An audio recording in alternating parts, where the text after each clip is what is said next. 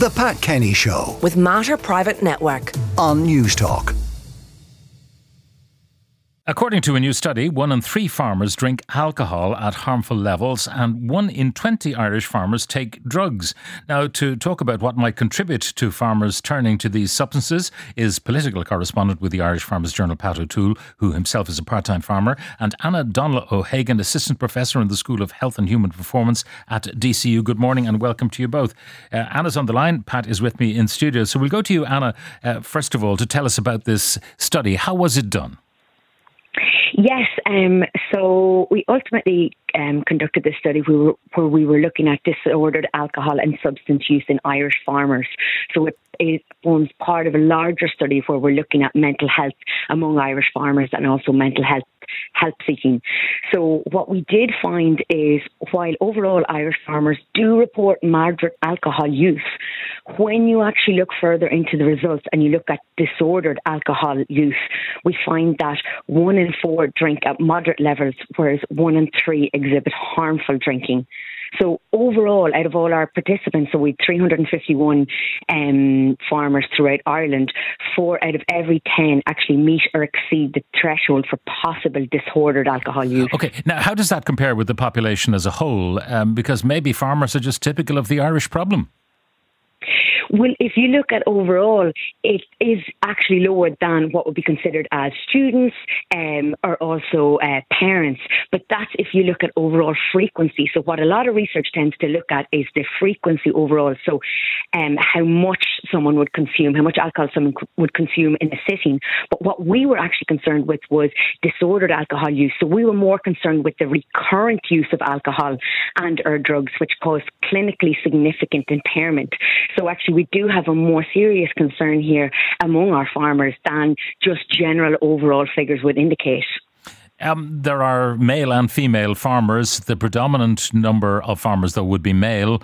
So one presumes that the alcohol problems also would be predominantly male. Yeah, so what we found with in terms of our risk factors that yes, it was males. It's also younger farmers who are at a great, greater risk of harmful use, and also those who have no children, those who work part time, those on lower incomes, and we actually found that farmers in full time education had the most harmful alcohol use. The farmers in full time education. Yes. So what Does it- that not just mean that, mm. that they're drinking like students? So, you know, because students do drink in harmful ways. Absolutely. So, yeah, of course, we have to take into consideration that all those factors, like no children, part time farming, and in education, are characteristic of younger farmers. And what it is suggested that may be happening is that, yes, there is that drinking culture within among students, but also these individuals who are doing full time education are also under these additional stresses because they're also working on the farms. They're, ha- they're having these long uh, working hours while also trying to maintain an education at the same time. So, they're under huge amounts of stress. You know, now there are obviously these statistics, and I don't question them at all. But uh, when you look behind the statistic, if you find, for example, that young single males are drinking more than older married farmers uh, might do, that seems logical to me. They're out and about. They're having a social life.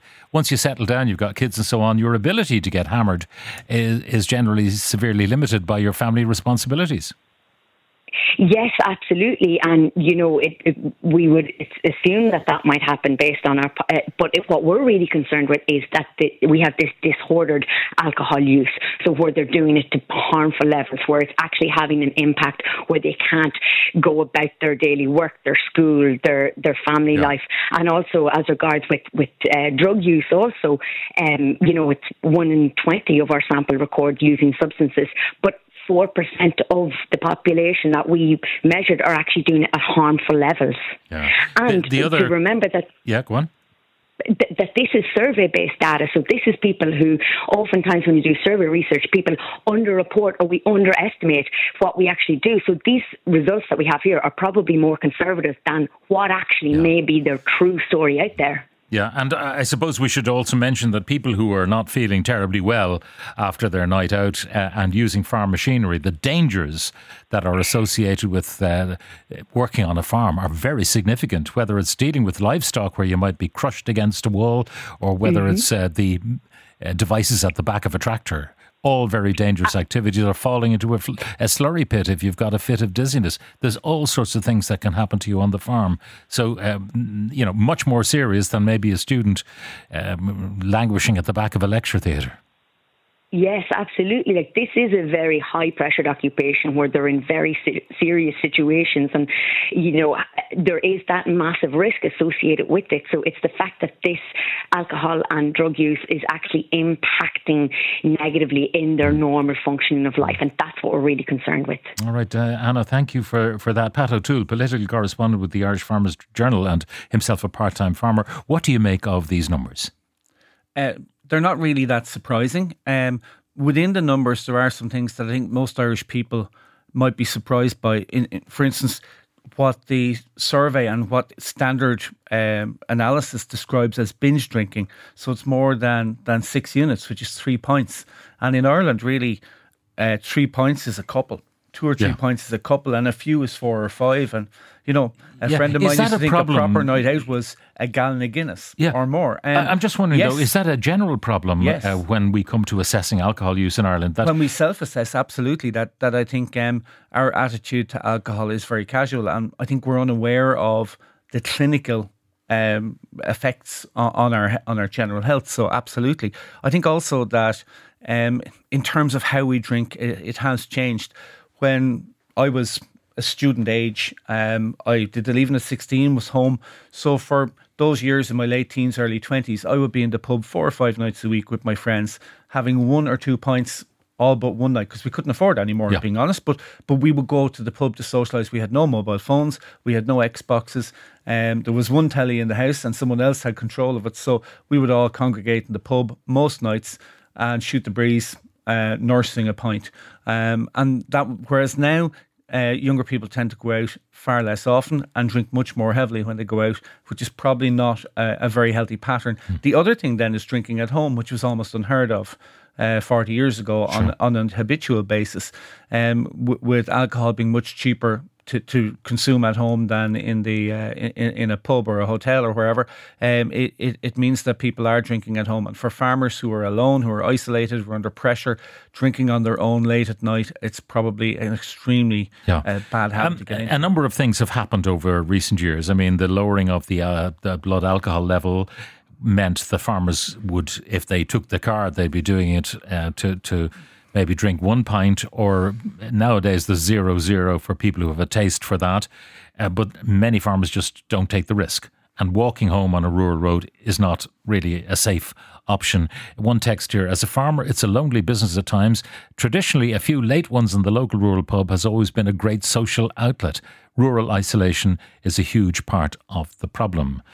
And that business of drinking at home, um, as you say, has become a factor which it wasn't before. I, I think so, and uh, like drinking, drink in the house in general, apart from I suppose the smaller cohort of people who who were uh, addicted, uh, a drink was a, a, social thing where a bottle was pulled out uh, when visitors came. You didn't no. drink on your own. Um, I, I, grew up in a dry house as it happened, but but I, I think um, our attitude to drink has changed. It's become much more casual. But I think within that, uh, lifestyles have changed. The farm I grew up on, when I was a child, there were five full time people on the farm. When I began farming in the 1980s, there were three full time people on that farm. I'm now running it part time. Um, and one, working that same farm, same farm is run by one part-time farmer. Part-time, correct. And wh- what, switched, what, has allowed that to happen? We well, partly I've I, have made some decisions. We, so we switched over to cropping. Where it's all tillage, uh, but that was driven by the economic need. I I, I didn't feel I could um, contribute to the family income uh, as I wanted to uh, on the farm full time. Maybe I'm not a good enough farmer, and I chose to work primarily off farm for the last 15 years, and I'm very lucky to have a job yeah. that complements farming. But an awful lot of farmers um, ha, ha, find themselves under huge pressure. There's the social aspect of working off the farm because being on farm now, you're largely on your own and yeah. isolated. And but, that's a problem. And, yes, and uh, you were saying that come. the part time farmers like yourself, um, you now, as political correspondent with the Farmers Journal, are like many journalists working at home. So Pri- therefore, you're not getting the social interaction that you might have had. Absolutely, and far more Zoom meetings rather than live meetings. And while they're much more efficient, and it, it in terms of work-life balance, it's an improvement. I, I, go for more walks than I used to, and I see more of my family than I used to. but the, the the social interaction that comes from work has diminished. And for people who are, say, in IT, it has vanished as when they're working from home. And a lot of farmers, uh, people might think of farmers as people who go work on building sites or whatever, but a lot of farmers are working in high skilled jobs, they're working in IT, they're working online, and the rural broadband has improved. But, but with every gain we're getting, yeah. there's also a, a something we're losing on the other side. Yeah, again, uh, the, the law of unintended consequences. Great broadband means you never have to leave the house if you can find the local SuperValu to deliver groceries to your door. That's the danger, and I think that um, you know even um, the the outpouring we had for Sinead O'Connor uh, over the last forty eight hours has been done. I've been following it online. Um, I, I, remember the night that Jim Henson died, which is you know in, in, in, the 1980s. I went down to my local and we sang Muppet songs for two hours um, in, in, a country yeah. pub. Um, so like we don't we don't connect physically the way we, we did on a daily basis uh, in rural Ireland. And part of that is the demise of the local pub, the local shop, the local uh, the, the local post office, but um, it's also lifestyle changes. Well, it's uh, probably a timely warning, but what can be done about it? I mean, you, you can't really uh, roll the boulder back up the hill. Well, well, to to an extent you can. I think that one thing that we lost during COVID was we lost the uh, the, the the local taxis and hackneys which will ferry people to and from the pub and to encourage people drinking again. So maybe look there, at Uber. Yeah, there are moves uh, to make drinking at home uh, less uh, advantageous over drinking in the pub financially.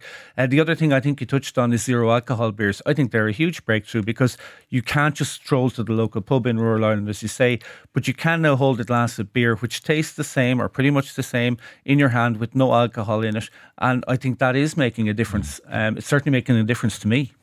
I'll uh, read just a couple of uh, texts and WhatsApps. Since I've turned 30, I can no longer drink during the calving, so I don't drink from January until the middle of April the weight loss after Christmas was a major benefit. So there's one good thing. Kieran and Ennis says, I think it's important to distinguish between drinking at home because it's more expensive in pubs rather than it's cheaper to drink at home. If drinking in pubs was cheaper, people would be able to drink in a safe environment, have the social aspect of a pub, which is wonderful for mental health, and they would likely drink less because it's not a predetermined amount. That's from Kieran and Ennis. Pat, thank you very much for joining us in the studio. Pat O'Toole, political correspondent with the Irish Farmers Journal and himself a part time farmer. The Pat Kenny Show with Aviva Insurance. Weekdays at 9 a.m. on Newstalk.